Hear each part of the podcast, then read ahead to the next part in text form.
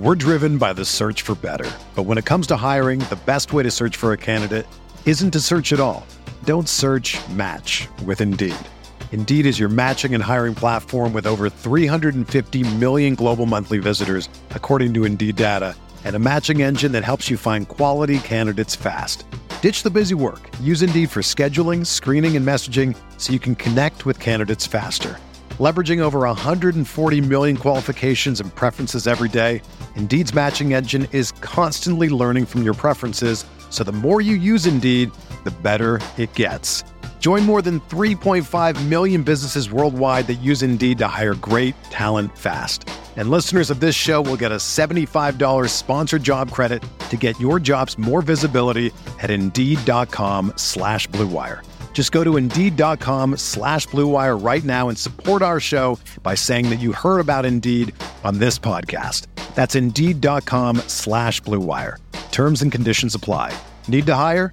You need Indeed. Do you ever feel like you're always on? What do you do when you need a moment to chill? How do you like to hit the reset button to get ready for what's next? These days, everything is go, go, go. It's nothing but nonstop hustle all the time. Work, family, friends, a million pressing social issues, and an expectation to be on twenty-four seven, sometimes you just need a moment to turn off and hit the reset button. That's when you reach for an ice-cold Coors Light, the beer that's made to chill. Listen, there's a lot going on in Green Bay right now, and I feel like we could all use a moment to chill with a Coors Light. See, Coors Light is cold lagered, cold filtered, and cold packaged. It's literally made to chill. It's as crisp and refreshing as the Colorado Rockies, perfect for a moment to unwind. Coors Light is what I choose when I need to unwind. So when you want to hit reset, reach for the beer that's made to chill. Get Coors Light in their all-new look delivered straight to your door with Drizzly or Instacart. Coors Brewing Company, Golden, Colorado, and as always, celebrate.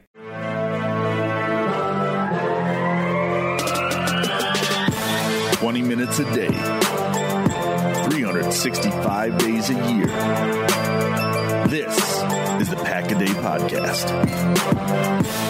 Welcome back to another episode of the Pack-A-Day Podcast. You can get all your Pack-A-Day updates by following us on Twitter at Pack-A-Day Podcast. And remember, you can always subscribe to our podcast on iTunes, Google Play, TuneIn, Stitcher, or Spotify. And, of course, you can check us out over at cheesehead t v dot com. I'm Kyle Fellows alongside Andrew Mertig, and we are back for another Friday edition of the podcast. Andrew, it is really good to be back. Yeah, I'm excited to be back, and I took a re-listen of our episode from last week, and there was something really insightful that you said. You said some people call this the off season, and and I, I was thinking about that a lot as we were getting ready for this show, and it it isn't the off season. It's just a different type of the season, and, and draft season is really starting to heat up, and we have free agency right around the corner. I think it's less than a month officially today. And uh, I'm really excited to jump into some more evaluation this week. Yeah, absolutely. And I would have a hard time. I mean, obviously, we love the regular season, and I would never, never, never miss watching Packers football during the regular season. But, man, if you had to make me choose between the, the offseason and the regular season, it would be a harder decision than I think a lot of people um, maybe would have with that with me. I just love it. So uh, draft season is here. Uh, the scouting combine is this weekend. Uh, things get kicked off Sunday in Indianapolis. And so we want to spend some time looking at some of these prospects, especially the ones that are going to be at the top of their position groups in this year's class. We started this process last week with the offense. And so if you missed last Friday's show, go back and check that one out. Uh, but this week, we're turning our attention to the defensive prospects. Again, with this pros- uh, with this project, our goal is to give a general flyover of the big names at every position. These are the guys that will most likely be first round or second round picks.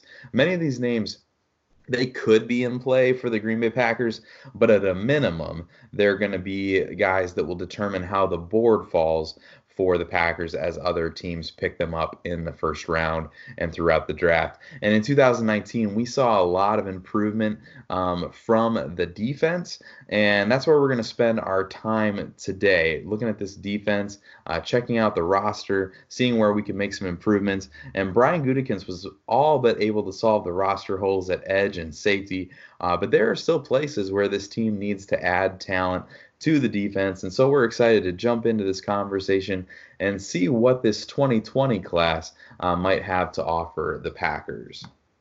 And I think it makes sense to start our defensive evaluation with the defensive line. The Packers are certainly going to need help up front to help stabilize a defense that was pretty shaky against the run at times during the season and really lacked a lot of impact in the passing game. This is maybe the position that is of the greatest need that fans aren't thinking of actively, right? Like we we concentrate a lot on wide receiver and off-ball linebacker and, and other needs, but defensive line sort of is the forgotten one. So Kyle's going to take a look at the players who could help take some pressure off of Kenny Clark and possibly even give him a rest from time to time, which uh, I would be in favor of. Maybe a little bit less Kenny Clark on the field so he's fresher by the end of the season. Yeah, we're all assuming that Kenny Clark gets that extension done this offseason, and giving Clark some help could be huge for this defense, as Andrew said. And we really have been privileged to have a healthy Kenny Clark. I mean, it's been really phenomenal the amount of time he has spent on the field. That's both good and bad, but man, I don't think we want to think about any kind of a scenario where he does need to miss any time. And so I think that's a big part of this, finding guys that could come in um, and provide, you know, service- serviceable replacement level play uh, for Kenny Clark, and filling that through the draft could be really valuable. So uh, right away, if we're going to get into these prospects for twenty twenty, we've got to talk about Derrick Brown and Javon Kinlaw, because these are the guys at the top. Uh, Derrick Brown is from Auburn, of course, six five, three fifteen.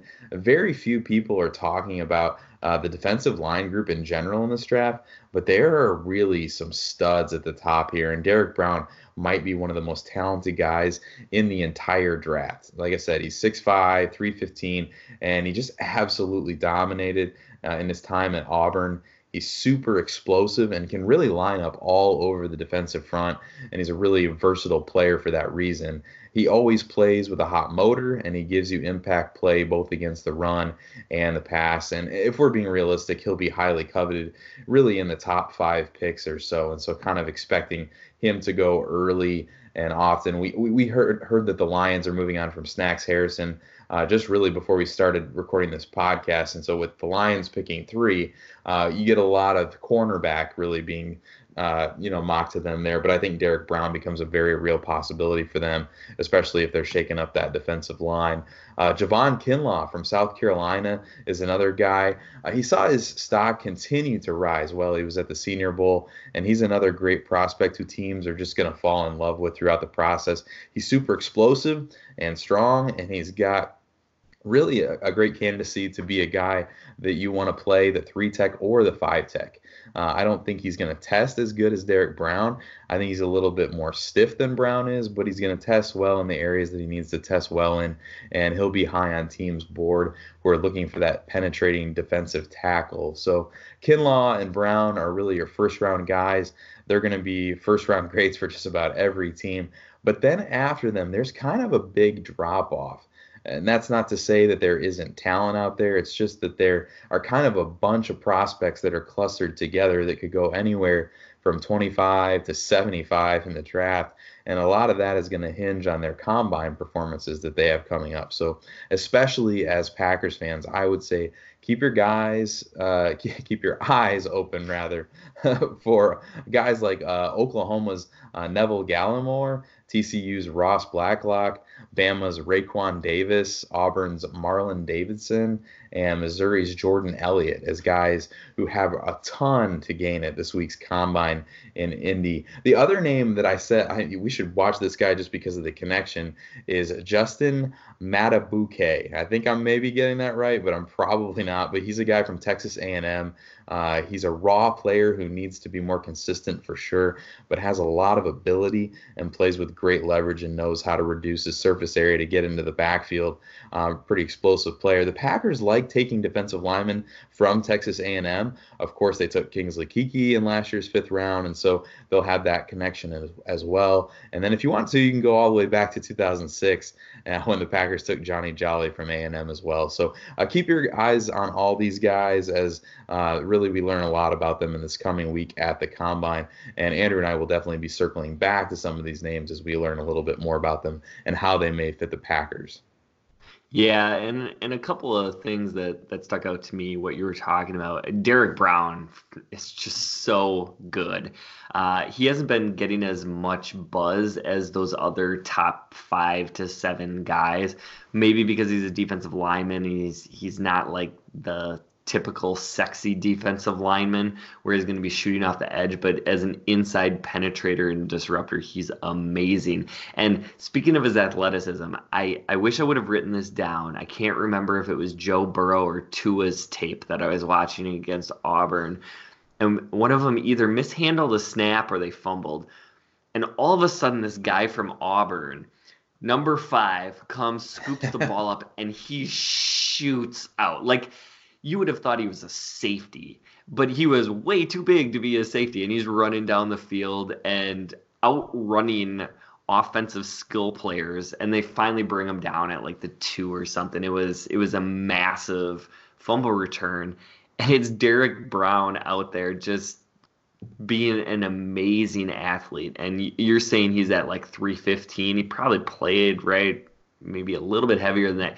Super freaky athleticism, and and yeah, I mean, Detroit could be a possibility. Some team's gonna get a heck of a player with Derrick Brown. The other person that really stuck out to me is Neville Gallimore. There were some uh, whispers going around the draft community that they're thinking he could run a sub four eight forty at around three hundred pounds, and that would be pretty incredible. Unbelievable. And dudes with those kind of movement skills at that size don't come around very often.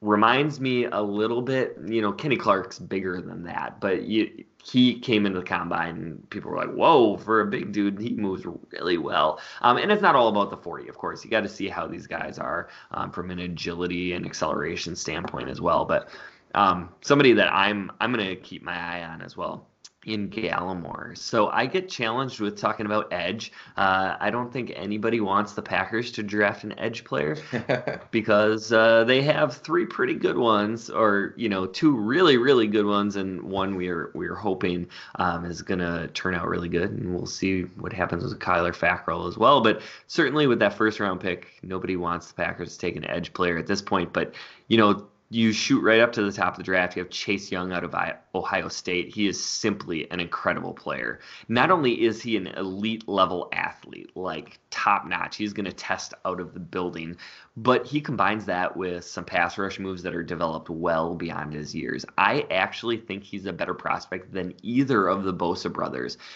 and is an absolute slam dunk selection at number two for Washington. So hopefully they wow. don't screw that up. Yeah, because what my greatest fear in this draft, honestly, Kyle, is that some team falls in love with Tua, gets good medicals, and then throws a trade offer out to Washington that they, they feel like they can't turn down, and then Chase Young slips to three to Detroit. That yeah, That is that, my nightmare scenario.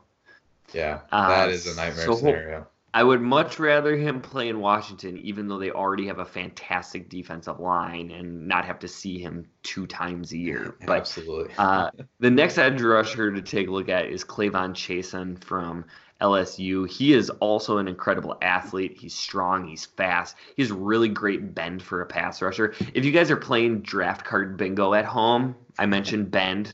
We'll see. We'll see what other uh, draft terms we we get to later. Uh, he's not as polished as Young is with his pass rushing moves, so he's likely early in his career going to have to out athlete tackles uh, until he can develop those. But he has an incredibly high ceiling. The next guy is A J Epinesa from Iowa. He is a huge, powerful pass rusher. Uh, he's got great size and length.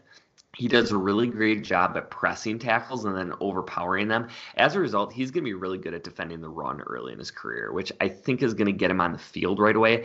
And he's going to need to develop the pass rush moves further because he's never going to have the kind of bend of a guy like Chason. So for me, like, this is a little bit of that Rashawn Gary versus Brian Burns debate with Chason and Epinesa.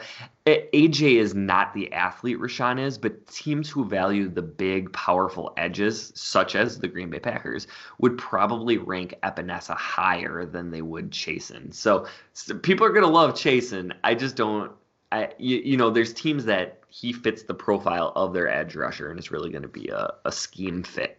Uh, the last guy that I want to talk about at edge is Zach Bond of Wisconsin, and he was labeled as a guy who has great technique and instincts early in the draft process. There's that Wisconsin stigma for you, but but there were a lot of doubts about his athleticism, and many of those have started to dissipate lately. His combine results are going to be some of the most interesting to watch out of any of the players. So if he times well and he shows the strength I think he possesses, he's definitely going to shoot into the last or the late first round conversation.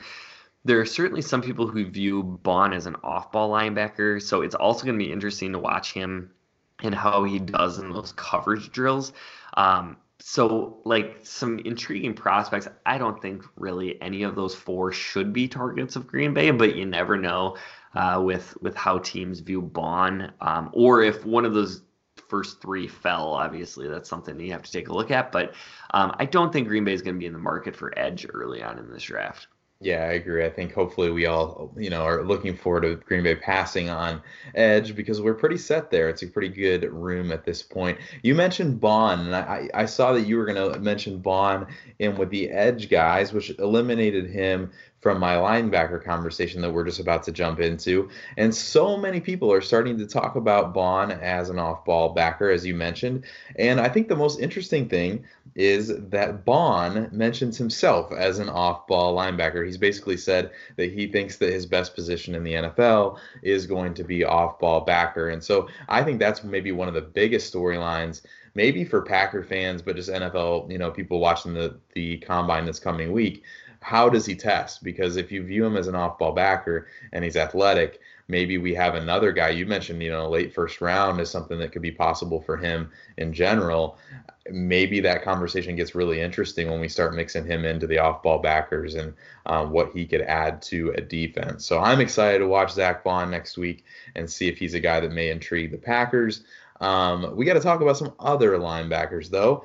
Um, but, yeah, before we get there, I'm I- I, I just wanted to throw one thing. I, I always interrupt you at least twice during the show, so this will be this, this is number be, one. Uh, number one, Vaughn Vaughn could play off-ball linebacker, and and I think, you know, knowing Jim Leonard's scheme at Wisconsin, he's very demanding of his edge players. He they they do certainly move forward towards. towards the quarterback um, plenty, but they have a lot of responsibilities in coverage and dropping. Um, teams that run a lot of like spread and quick screens and stuff, Bond gets put in space quite often, and he's very comfortable with that, and he's good. But there's always a concern for me to go to like an N B A draft comparison. There's guys that are versatile, and then there's guys that are tweeners. And you oh, don't okay. want to be a tweener, right? Like, you don't want to be a guy that you're not sure if you're small forward and power forward. And the N B A is changing, and, and so they don't worry as much about positions anymore. But it's the same thing in the N F L. Hassan Reddick, we were talking about him before we jumped on to record, and there's a guy, they keep moving him around in Arizona, and he's never gotten comfortable at a position. And so he's a guy who is a tremendous athlete, by all accounts, a really good football player. Uh, smart, instinctive, things we loved about him in the draft, and he's never been a contributor in the N F L, at least not thus far, because he hasn't found a position to play. And uh, being versatile is good, uh, and you're going to be talking about some versatile dudes in, in a minute, but I think also you, you need to be comfortable enough to stick to one position. Yeah, absolutely. This is really, really interesting because we are about to jump into some, I don't know. I mean, I'm I'm jumping ahead of myself here. Isaiah Simmons is a guy that everybody's yeah. talking about, top ten kind of player, incredibly talented, obviously. But when we were talking about Hassan Reddick a couple of years ago, the conversation was, where do you play him? And everybody just said, just draft him and let him play defense, right? The conversation around Isaiah Simmons is just draft him, let him play defense. Now, I, I think Isaiah Simmons, obviously coming from Clemson, comes from a program you worry a little bit less about getting acclimated to the N F L. I think, you know, Hassan Reddick coming from Temple, you don't know what kind of uh, factor that played in his, his development and those kinds of things. But I do think that there's something to that tweener conversation and making sure you know what kind of a player you're getting, and um, you want them to be good at the thing that you're asking them to do. Yeah, and the Chicago Bears uh, a, a while ago drafted a safety by the name of Brian Urlacher, and they just plugged him at middle linebacker and let him play there. And, and that, you know, they let him do all sorts of different things, right? He was dropping deep in cover two. He was, uh, you know, he, he was dominating the middle field. He was coming forward and run. He was blitzing. He was doing all those things. And I think that's where you let the guy be a football player. You don't pigeonhole him and say you're going to be in pass coverage or you're, you're going to be our spy on every play. But I think from a positional standpoint, it is incredibly hard to play any position on defense in the N F L, much less learn two or three positions. Yeah, absolutely. And I think that that's why Zach Bond and his combine becomes even more interesting, because he said most players most players try to play the positions that get you paid more. And so it's interesting that he would flop from edge to say, no, I'd rather play off ball. Uh, because we know that that's not where the money is in the N F L. Uh, but it will be really interesting to see how he tests, because there's so much emphasis on watch the film, you know, watch the tape. How do these guys play on the field? And so when a guy wants to play out of position where he hasn't played the majority of his snaps, it's a little bit more interesting when you start talking about projections and those kinds of things, because what you get is combine testing and what you kind of project. And so it will be interesting, especially uh, with Zach Bond, to see how that develops. So lots to watch there. Um, let's talk about some other linebackers. There are so many guys to really like in the middle rounds of this draft. Uh, prospects like Ohio State's Malik Harrison, uh, Appalachian State's Akeem Davis Gaither is basically Twitter's favorite guy at this point. Uh, Troy Dye from Oregon, uh, Jordan Brooks from Texas Tech. These are all guys that have generated some buzz as guys who are expected to go a little later in this draft. But if we are talking about the top, as we're kind of doing this whole podcast, these are the top guys. There's really only three names that probably push that first round conversation. And we were just talking about Isaiah Simmons from Clemson. And I mean, he is a special, special player. Um, you never say never, but Simmons is going to go top ten, top fifteen for a really good reason. Uh, he's kind of that perfect linebacker for the modern N F L. Uh, he's a superb athlete who is more than competent playing the run, and having that six foot four wingspan is really helpful for him in freeing himself up from blocks uh, to go make plays in that running game. But what makes him so special is his ability to turn and to run with just about anyone in pass coverage. He's basically able to flip a switch somehow and just kind of becomes a safety who can play in the slot or run with running backs or tight ends. And so uh, that ability to stay on the field with that kind of coverage ability makes him an elite prospect in especially today's league, the way things are, play- things are played. Uh, he'll be great for whoever drafts him. He'd be great for the Green Bay Packers and what they need. Uh, but unfortunately, he's probably not even within range of a trade-up, if we're being honest here. So um, there's talk that Simmons could break the record for the fastest forty run by a linebacker at the Combine, which I believe is currently at four point three eight, uh, set by Shaquem Griffin. So that'll be something to watch as well, see if uh, Simmons is able to touch that record there. Uh, there are really two other guys that I think these are the guys that we talk about for the Packers, and that's Kenneth Murray uh, from Oklahoma. He is six two, two thirty-five, and Murray's a special prospect because of his sideline to sideline speed and his aggressive and powerful play style. He's also really explosive as an athlete, and what you love about Murray for the Packers is that sideline to sideline speed. That is absolutely what would be huge for the Packers to add to this defense. Murray is definitely still developing as a player and needs to be a little bit more consistent and play a little bit more under control. Sometimes he arrives in a hurry, but then he doesn't always have a plan and kind of can over pursue or even run right past a player. Sometimes you see that on tape, but he also has room uh, to improve in his mental processing and his decision making as he reacts to what's happening in front of him. Uh, but what you you really, really love about Murray is that he's gotten better every single year at Oklahoma, and he's a max effort player, and it feels like he's going to just keep getting better. That's kind of his trajectory. So um, if there are three words that I would use to summarize Murray, I would use power, speed, and explosive to describe him. And those are all things that would be absolutely huge for this Green Bay Packers uh, defense to add into the mix.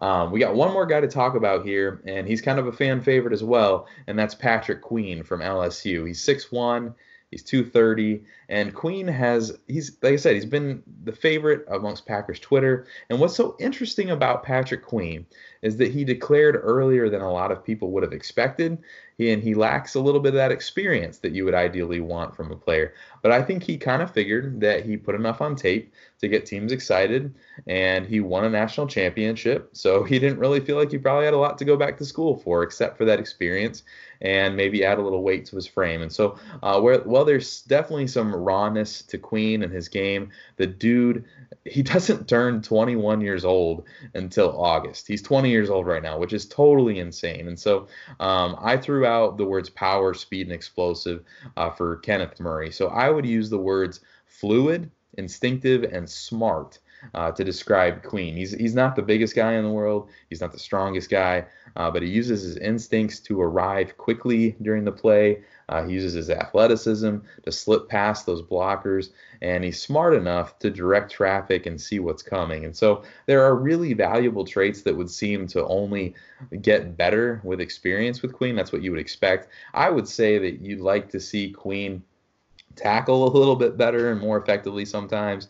Uh, sometimes he kind of comes at guys around the shoulder pads, and his form's a little bit off with his tackling. But uh, he's not the punisher that Murray is for sure, but his upside in coverage is much better than Murray.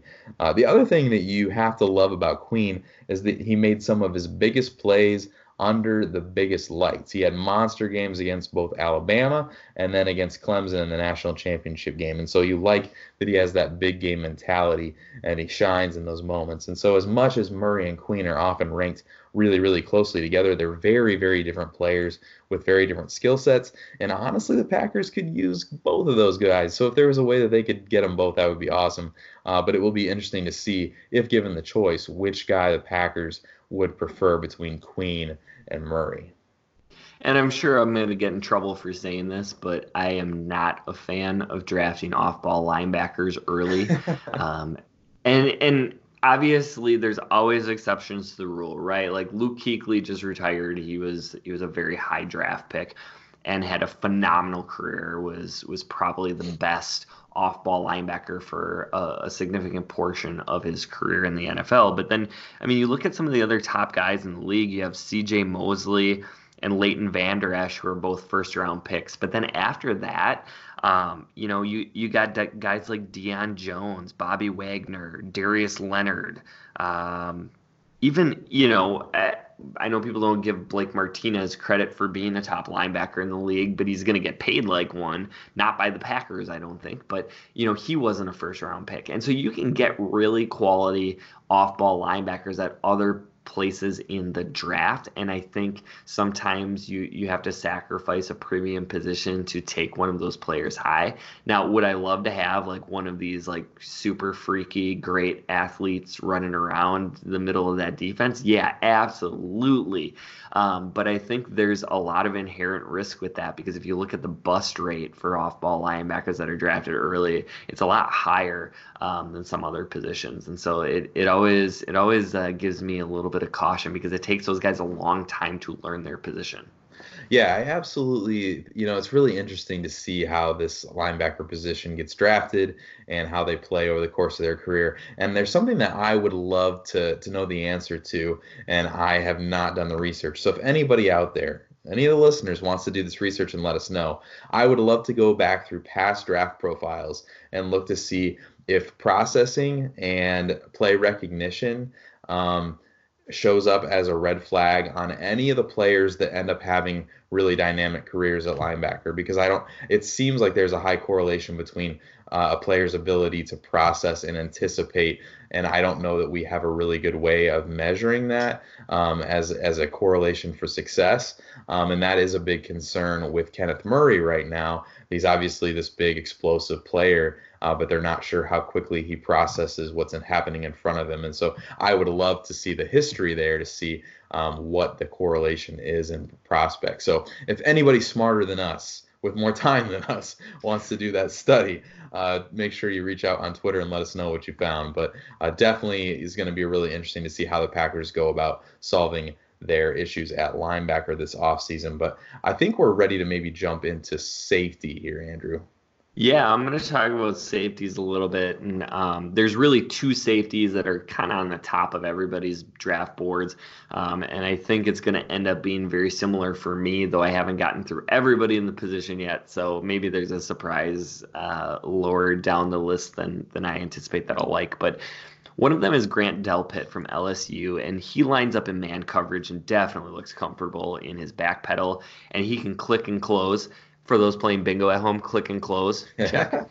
uh, cover. He he'll cover wide receivers. He'll and then obviously also tight ends and running backs. He reads and reacts well in the passing game. He's got really great deep range in zone. He's fluid. Uh, he's going to take some bad angles in the running game. He's kind of a solid form tackle tackler, but he doesn't make a ton of hits. And I think he can actually shy away from contact at times. This got a little bit better in twenty nineteen than eighteen, but tackling is definitely the biggest red flag in Delpit's game. He assesses and reacts to plays very well. I, I love his versatility because I think you can line him up a little bit at slot corner. Um, he, he's super comfortable in in. coverage. And so um, he's going to be an attractive guy for some teams. They just really are going to have to get over his lack of tackling. Uh, and he's going to have to clean that up pretty quickly to, to survive, um, whether he's playing safety or more of a hybrid role. Um, he's got maybe, maybe a little bit of Darnell Savage comps, but Um, you know, for, from a Packers standpoint, if they were to take a guy like Delpit, you would think that there would be some versatility in where they could play uh, those two interchangeably. The the guy that a lot of people have ranked number one, um, and I'm a little bit closer on these two, uh, is Xavier McKinney from Alabama. He he played in a lot of different areas for Bama. He can drop down and play near the line of scrimmage. He's a, he's a really good tackler. Uh, he initiates contact, and he can provide some big hits. He does lack true speed to be really effective in deep zone, and you'll watch he'll run a much better time than I'm anticipating because he's at Alabama. He's probably a great athlete, but he, he looks a little slow there in the deeper zones, but he has good instincts. He plays the ball really well. Uh, he played in the slot in college a little bit, though I think in the pros he's a better coverage player against just strictly tight ends and running backs, and I, I would not want him lining up against slot receivers. Uh, some of the other safeties that you'll see, um, Antoine Winfield Junior from Minnesota, Kyle Duggar from Lenoir Rhine. It's our first Lenoir Rhine mention of this draft season. Uh, and Ashton Davis from Cal. And I, I'm not going to talk a lot about those players individually, because safeties are a lot about preference. So it's really hard to gauge where players may go. If San Francisco were to lose, let's say, Jimmy Ward in free agency, it would not surprise me to see a guy like Ashton Davis go at the end of the first round, even though I don't have him graded there, because he possesses a similar skill set. And so it's all about team preference, as I stated. That that doesn't mean he's better than another safety. Um, it's just a position with a lot of specificity to a team scheme. One other player I wanted to mention, Kyle, because we got a special request this week, uh, is Jeremy Chin from Southern Illinois. So at Monsmoy one, I think that's that's right. I, it's Monsmoy one, yeah. Uh, on Twitter, recommended I check out Chin. And some initial thoughts that I had, he's an impressive athlete. His greatest strength is going to be as a tackler. He's really solid in zone coverage, going to struggle a little bit in man. And I think some teams are going to see him as a box safety or maybe even a hybrid linebacker. Um, but thanks so much for the recommendation. It was fun to watch that film because I wouldn't have gotten to him for, for probably another few weeks. So if other listeners have some suggestions about draft prospects, please reach out. We're we're always happy to take a look at new guys. I, that's fun for me. Yeah, it's super fun. And actually, so it's interesting. I have not seen Jeremy Chin at all, uh, but I just moved and I lived about fifteen minutes from uh, Southern Illinois down there. So I will have to check out uh, Jeremy Chin and check out his tape and see what I think. But uh, super That's interesting. That's the Lukies. Yeah. uh, let's get into some cornerbacks here. I think the Packers uh, would, I don't know that fans would be super excited if the Packers were to spend an early pick on cornerback, uh, but you never know uh, what could happen, and we're talking about the top, so we got to start with Jeff Okudah, uh, Ohio State's corner that's um, expected to go really high in this draft. I think we know um, that he's probably the best guy in this draft at the position. He's frequently mocked in the top ten or even top five. Uh, Joe Marino, who's been a guest with us here on the pod, has compared him to Jalen Ramsey. And so with comps like that, it is easy to say that he has some of those elite traits. And if you're gonna um, if you're gonna knock Okuda, it's probably gonna be for his tackling, um, or maybe even some limited experience in college. But with his traits, you're gonna find a lot of teams that are gonna be willing to bet on his ability to become one of the best corners in the league. Uh, Christian Fulton is next up from L S U. He's a six foot two hundred and kind of that consensus number two corner in this class behind Okuda. And Fulton has been really good for a long time. And it's almost like we kind of got bored with Fulton because nobody's talking about him. And so he gets mocked anywhere from like fifteen to thirty-two in mock drafts right now. Uh, but we'll see what his combine performance does to his stock, because guys that are six foot with his skills are going to be really coveted by N F L teams.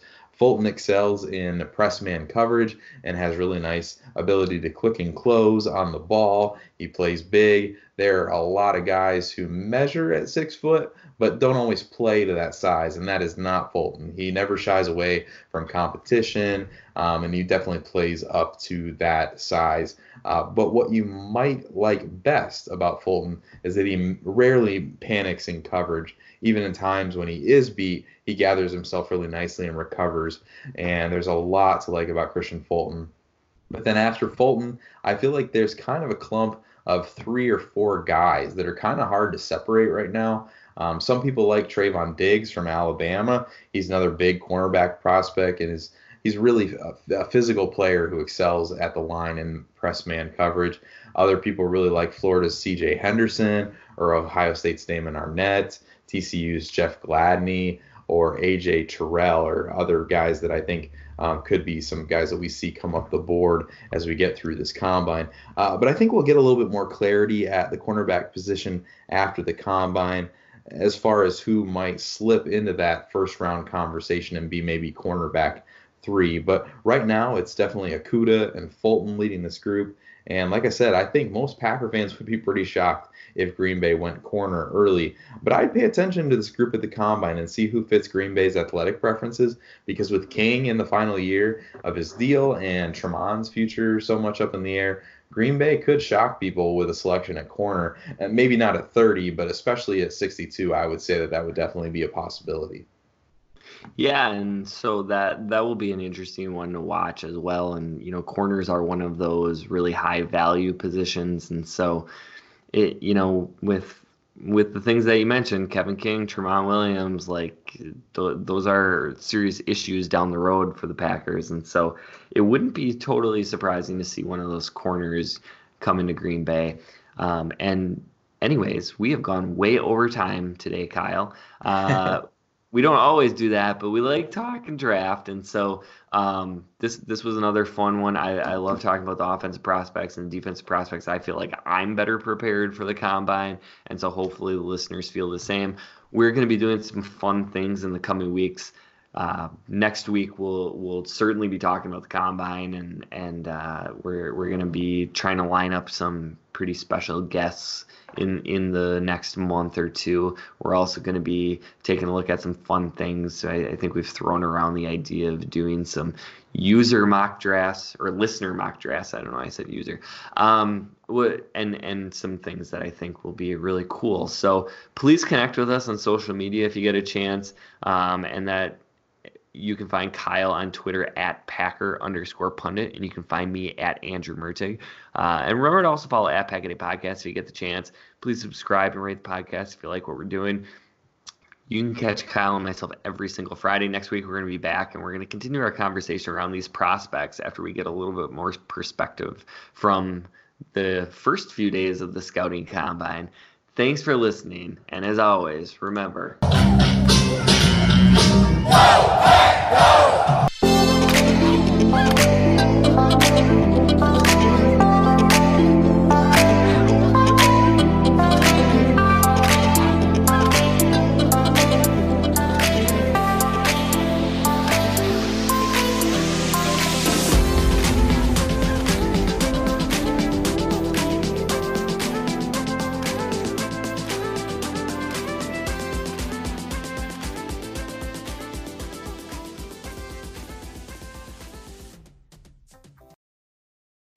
Whether you're a world-class athlete or a podcaster like me, we all understand the importance of mental and physical well-being and proper recovery for top-notch performance. That's why I'm excited that Unified Healing is sponsoring this podcast. Unified Healing is a new and super innovative global network of wellness centers powered by Energy Enhancement System, or E E System. If you haven't heard of the E E System, you'll want to listen up. This technology promotes wellness, deep relaxation, purification, and rejuvenation.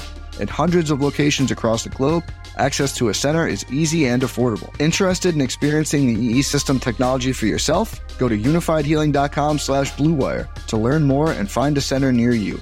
That's U N I F Y D healing.com slash bluewire. No material or testimonials on the Unified Healing website are intended to be viewed as medical advice or a substitute for professional medical advice, diagnosis, or treatment. Always seek the advice of your physician or other qualified healthcare provider with any questions you may have regarding a medical condition or treatment and before undertaking a new healthcare regimen, including E E System.